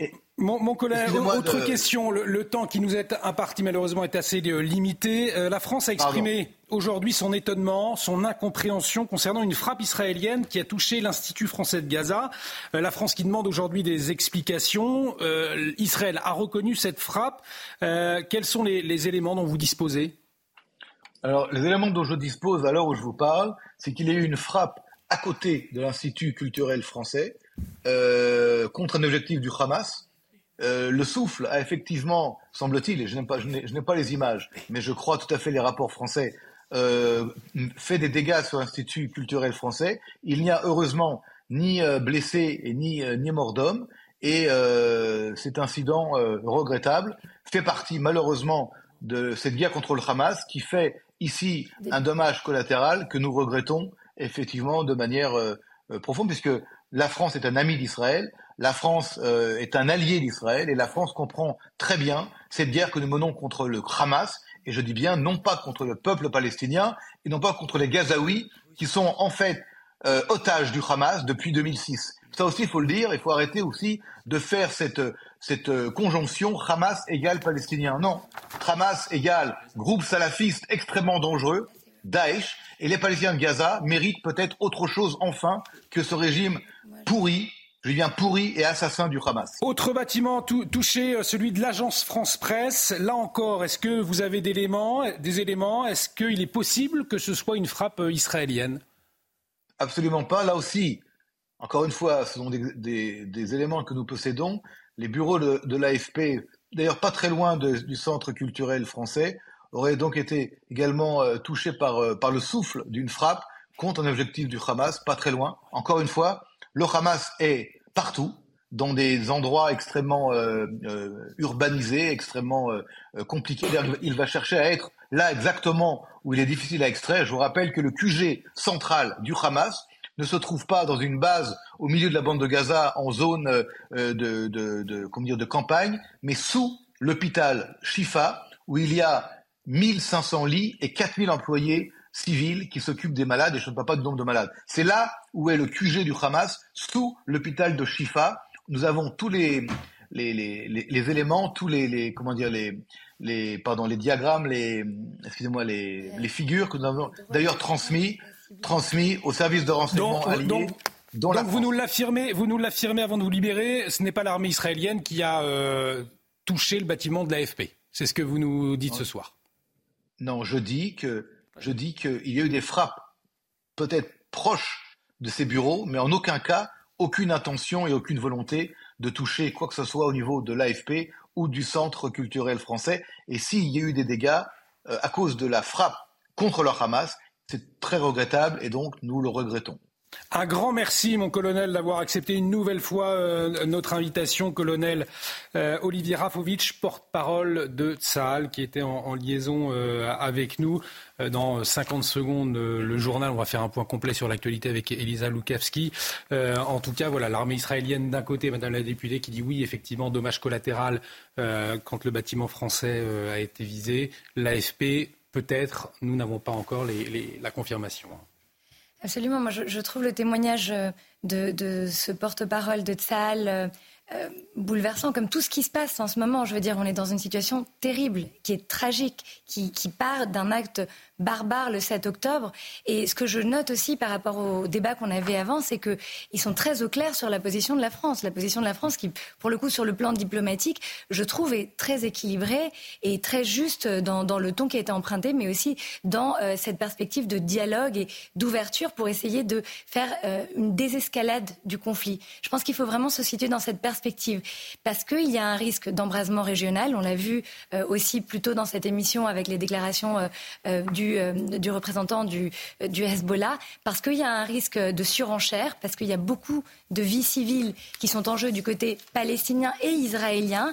Et euh, Emmanuel Macron, Madame, excusez-moi. Eh bien, ce qui, eh bien, ce qui anime Emmanuel Macron, eh ce, qui, ce qui, anime Emmanuel Macron, c'est qu'on a en France certaines immigrations dont ah, une majorité dont une majorité soutient le Hamas, dont une majorité a pris fait et cause pour la cause palestinienne, quoi qu'elle fasse. Et donc Emmanuel Macron, Emmanuel Macron est obligé de composer avec ça. Voilà, c'est ça la vérité. Vous répondez à, ensuite, le journal, on a pris du retard déjà. On parlait du sondage sur Jean-Luc Mélenchon et vous disiez qu'il soufflait sur les braises. Et là, je vous rejoins complètement. Mais une autre personne qui souffle sur les braises, c'est justement euh, cette extrême droite qui est en train de placer ce, oui, bien sûr, qui est en train de placer ce disparu pourtant depuis le 7 octobre. Sur, sur le plan civilisationnel. Oui, oui, c'est ça, c'est l'extrême droite qui fait l'antisémitisme actuellement. Non, mais qui est en train de stigmatiser aussi une population musulmane en France qui existe. Donc c'est les musulmans qui ont peur. Non, mais, mais ah il y a quand même eu des mosquées qui ont été attaquées. Bah allez, on va, allez on, va continuer le débat dans un instant. On a pris un petit peu de retard. Il est 23h30 passé de deux minutes. Il est temps de retrouver Elisa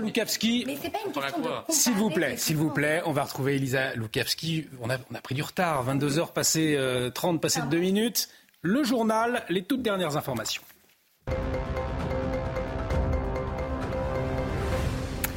La menace d'une extension régionale euh, du conflit entre Israël et le Hamas, c'est ce que n'écarte pas Hassan euh, Nasrallah, le chef du Hezbollah euh, libanais, un allié du Hamas et soutenu par l'Iran, qui a prononcé aujourd'hui son premier discours depuis le début de la guerre entre Israël et le Hamas. Prise de parole très attendue du chef de la milice chiite, qui a accusé les États-Unis d'être entièrement, je cite, responsables de la guerre en cours à Gaza.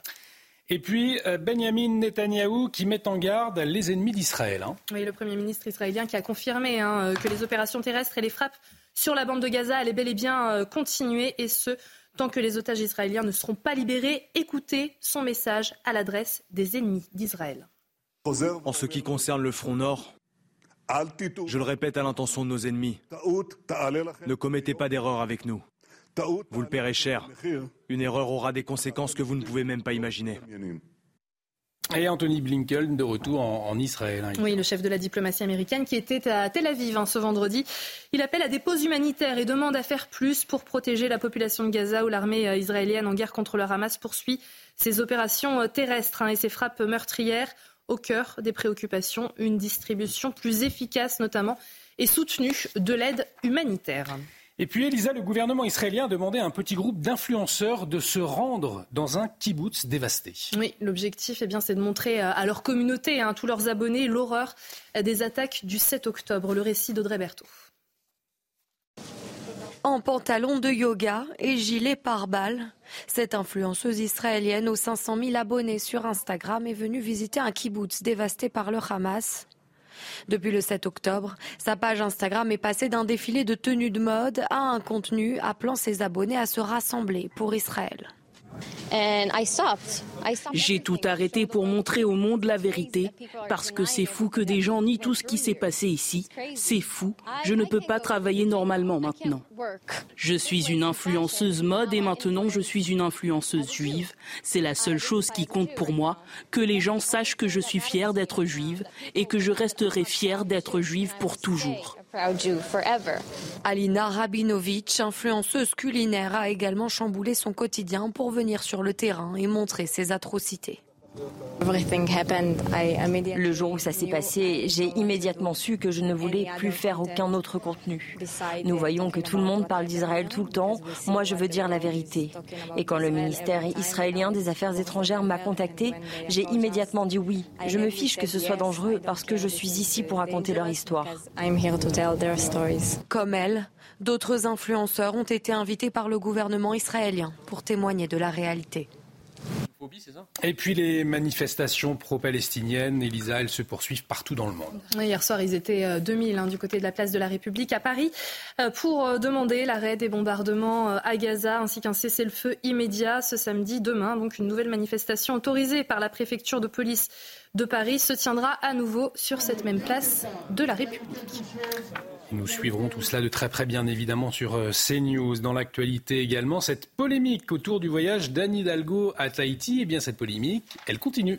elle lui avait déjà attiré les foudres hein, de son opposition euh, de droite qui euh, raille son bilan carbone ainsi que sa vadrouille aux frais des Parisiens. Je cite, eh bien, nouveau rebondissement. Hein, pour ce voyage présenté comme officiel par son entourage, un entourage qui affirmait qu'Anne Hidalgo se rendrait sur le site de l'épreuve olympique de surf à Théopo. Sauf que, eh bien, on vient de l'apprendre, la maire de Paris ne s'y est pas rendue. Elle s'est fait représenter par son adjoint. Alors c'est vrai, Johan Usaï, que ça fait pas très sérieux tout cela. Non, évidemment, puisque Anne Hidalgo euh, a, vous savez, beaucoup augmenté les impôts des Parisiens, notamment, que beaucoup de Parisiens doivent se serrer la ceinture, parce que c'est la crise, l'inflation.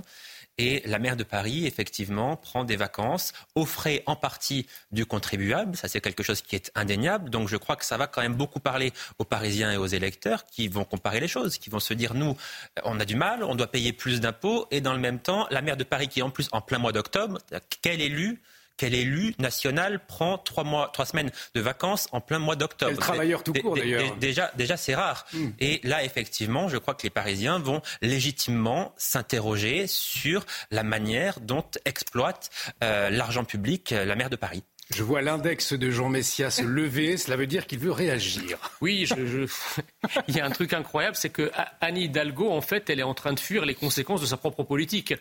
Euh, c'est-à-dire si même la maire de Paris est obligée d'aller prendre l'air ailleurs qu'à Paris, on la comprend. Hein.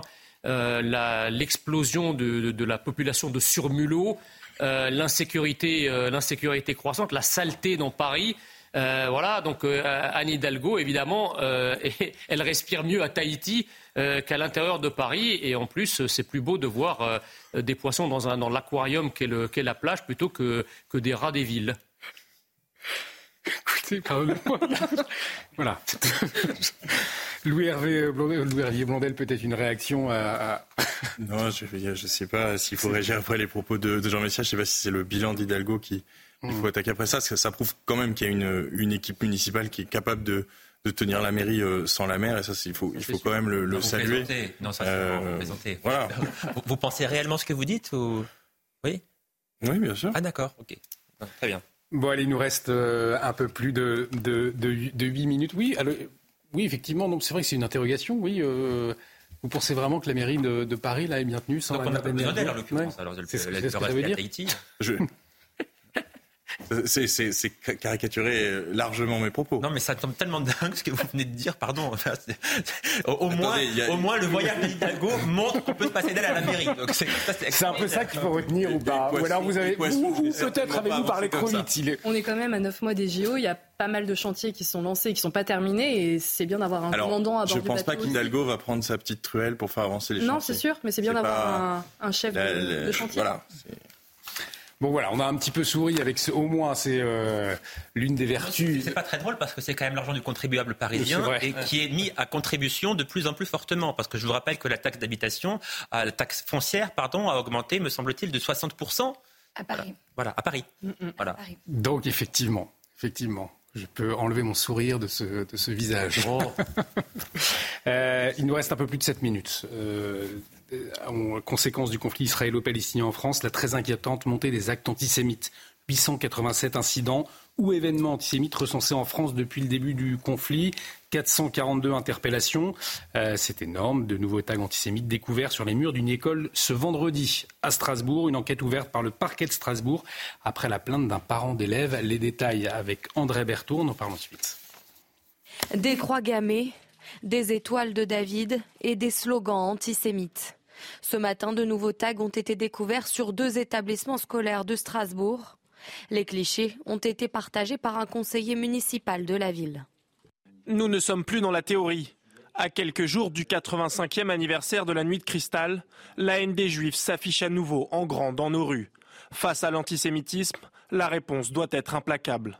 La maire de Strasbourg, Jeanne Barseguian, a ensuite réagi.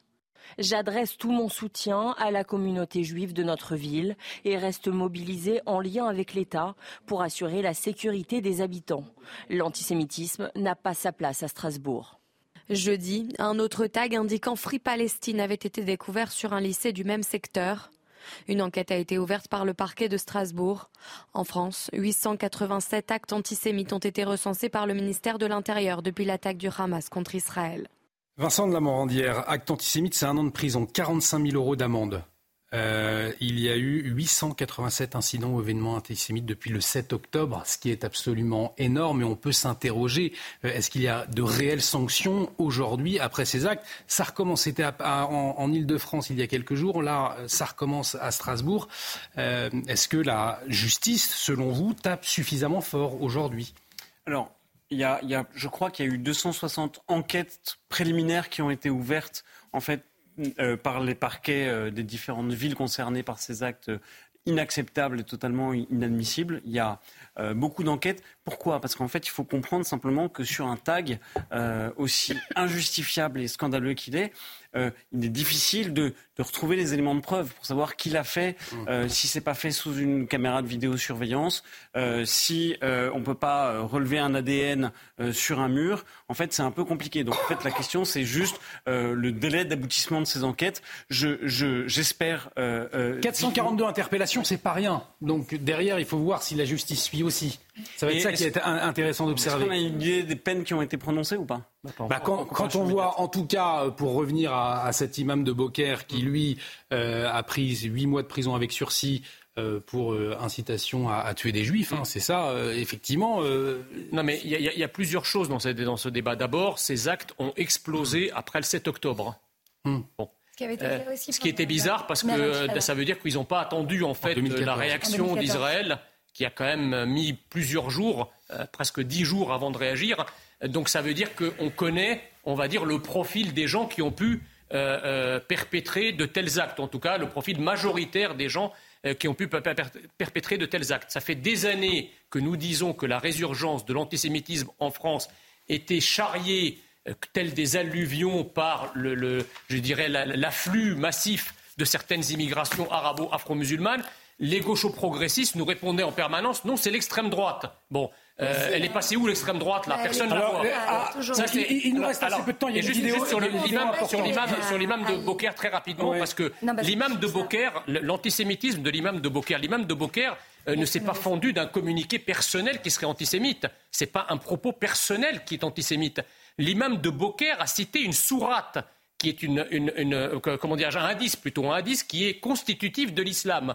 Or, on nous explique depuis des années, on s'acharne à nous expliquer que l'islam est compatible avec la République. Or, un tribunal de cette même République vient de condamner un imam pour avoir cité le Coran. Donc qu'on nous explique comment la compatibilité entre l'islam et la République vous, vous, vous, répondez, Vincent de la Morandière, je vous promets, je vous donne la parole juste après. Mais je voulais quand même qu'on voit cette, cette, vidéo, puisque Gérald Darmanin a saisi la justice aujourd'hui après la publication sur les réseaux sociaux euh, ce matin euh, d'une vidéo où une jeune femme tient des propos absolument épouvantable. Euh, elle compare le bébé brûlé dans un four euh, en Israël par des islamistes du Hamas, euh, par des terroristes du Hamas, à une recette de cuisine. C'est épouvantable. Regardez. Moi, il y a une chose qui me, qui me turlupine. Je, vais, je vais vous donner le fond de ma pensée, sans filtre. À chaque fois que je tombe sur l'histoire du bébé qui a été mis dans le four, je me pose la question de s'ils ont mis du sel, du poivre, s'ils ont mis du thym, euh, ils l'ont fait revenir à quoi et, euh, et ça a été quoi l'accompagnement? Vous posez pas la question, vous? Ah, Vincent de la Morandière, c'est absolument terrible. Et c'est dans le contexte de la montée de l'antisémitisme aujourd'hui sur le, le territoire. C'est une musulmane ou une islamiste ça? En fait, c'est une musulmane ou une islamiste? Il faut admettre que les on, juridictions. On pas, l'enquête le déterminera, Jean Messia. Bah, il faut admettre que les juridictions pénales françaises ont du mal à sanctionner les opinions. Et c'est vrai. Et qu'ils peuvent oh donner, ils peuvent donner oh six mois non. de prison ferme. Si ils peuvent donner six mois de prison ferme pour le vol d'un C'est iPhone. pas vrai. Vous savez très bien que c'est pas vrai. et- C'est- la justice est regrette- idéologique. Jean la justice est idéologique. laissez parler Vincent de la Morandière, s'il vous plaît. On l'a pas entendu. Peuvent donner six mois de prison ferme pour le vol d'un iPhone, euh, si vous voulez, pour même des primo-délinquants. Mais par contre, pour des gens qui ont des, des, opinions aussi dangereuses, euh, il y a une tradition judiciaire française d'être peu répressive. Et eh ben, je pense que ça doit changer et que ça va changer. Euh, les propos qu'on vient d'entendre sont inacceptables. les actes antisémites sont absolument inacceptables. Et en fait, il faut prendre conscience que maintenant, les juridictions pénales doivent se saisir en fait des délits d'opinion de manière beaucoup plus sérieuse que dans le vol d'un iPhone. Johan Usaï, ce sera le mot de la fin pour vous, Yann. Oui, là, c'est-à-dire que c'est une personne qui est manifestement et indiscutablement antisémite. C'est de l'antisémitisme de base. On a tué un juif parce qu'il est juif, c'est pas grave. C'est-à-dire qu'on a tué personne. La mort d'un juif, ça la rend complètement indifférente à la souffrance de sa famille, à la souffrance de ce bébé lorsqu'il a été tué de cette manière-là. Voilà, parce que c'est un juif, eh bien, ça n'est pas grave. C'est ça l'antisémitisme, c'est nier le côté humain des juifs en réalité. Eh bien, cette personne l'est profondément antisémite. On arrive au, terme de cette émission. Un, grand merci euh, de nous avoir éclairés ce soir, d'avoir débattu, d'avoir analysé, décrypté euh, l'actualité. Merci euh, Elisa, on se retrouve demain soir. Merci Johan Usaï, merci Jean Messia, merci Madame la députée, merci Vincent Damandière et un grand merci à vous Louis euh, Hervier Blondel. On, on reparlera peut-être euh, bientôt de la mairie de Paris euh, avec vous. Qui sait, on va voir l'évolution. On va voir l'évolution de ce voyage à Tahiti. peut-être y aura-t-il d'autres révélations dans les heures à venir.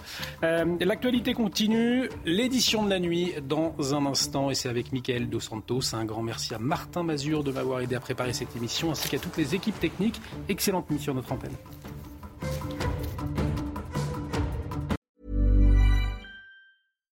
When you make decisions for your company, you look for the no-brainers. And if you have a lot of mailing to do, stamps.com is the ultimate no-brainer. It streamlines your processes to make your business more efficient, which makes you less busy.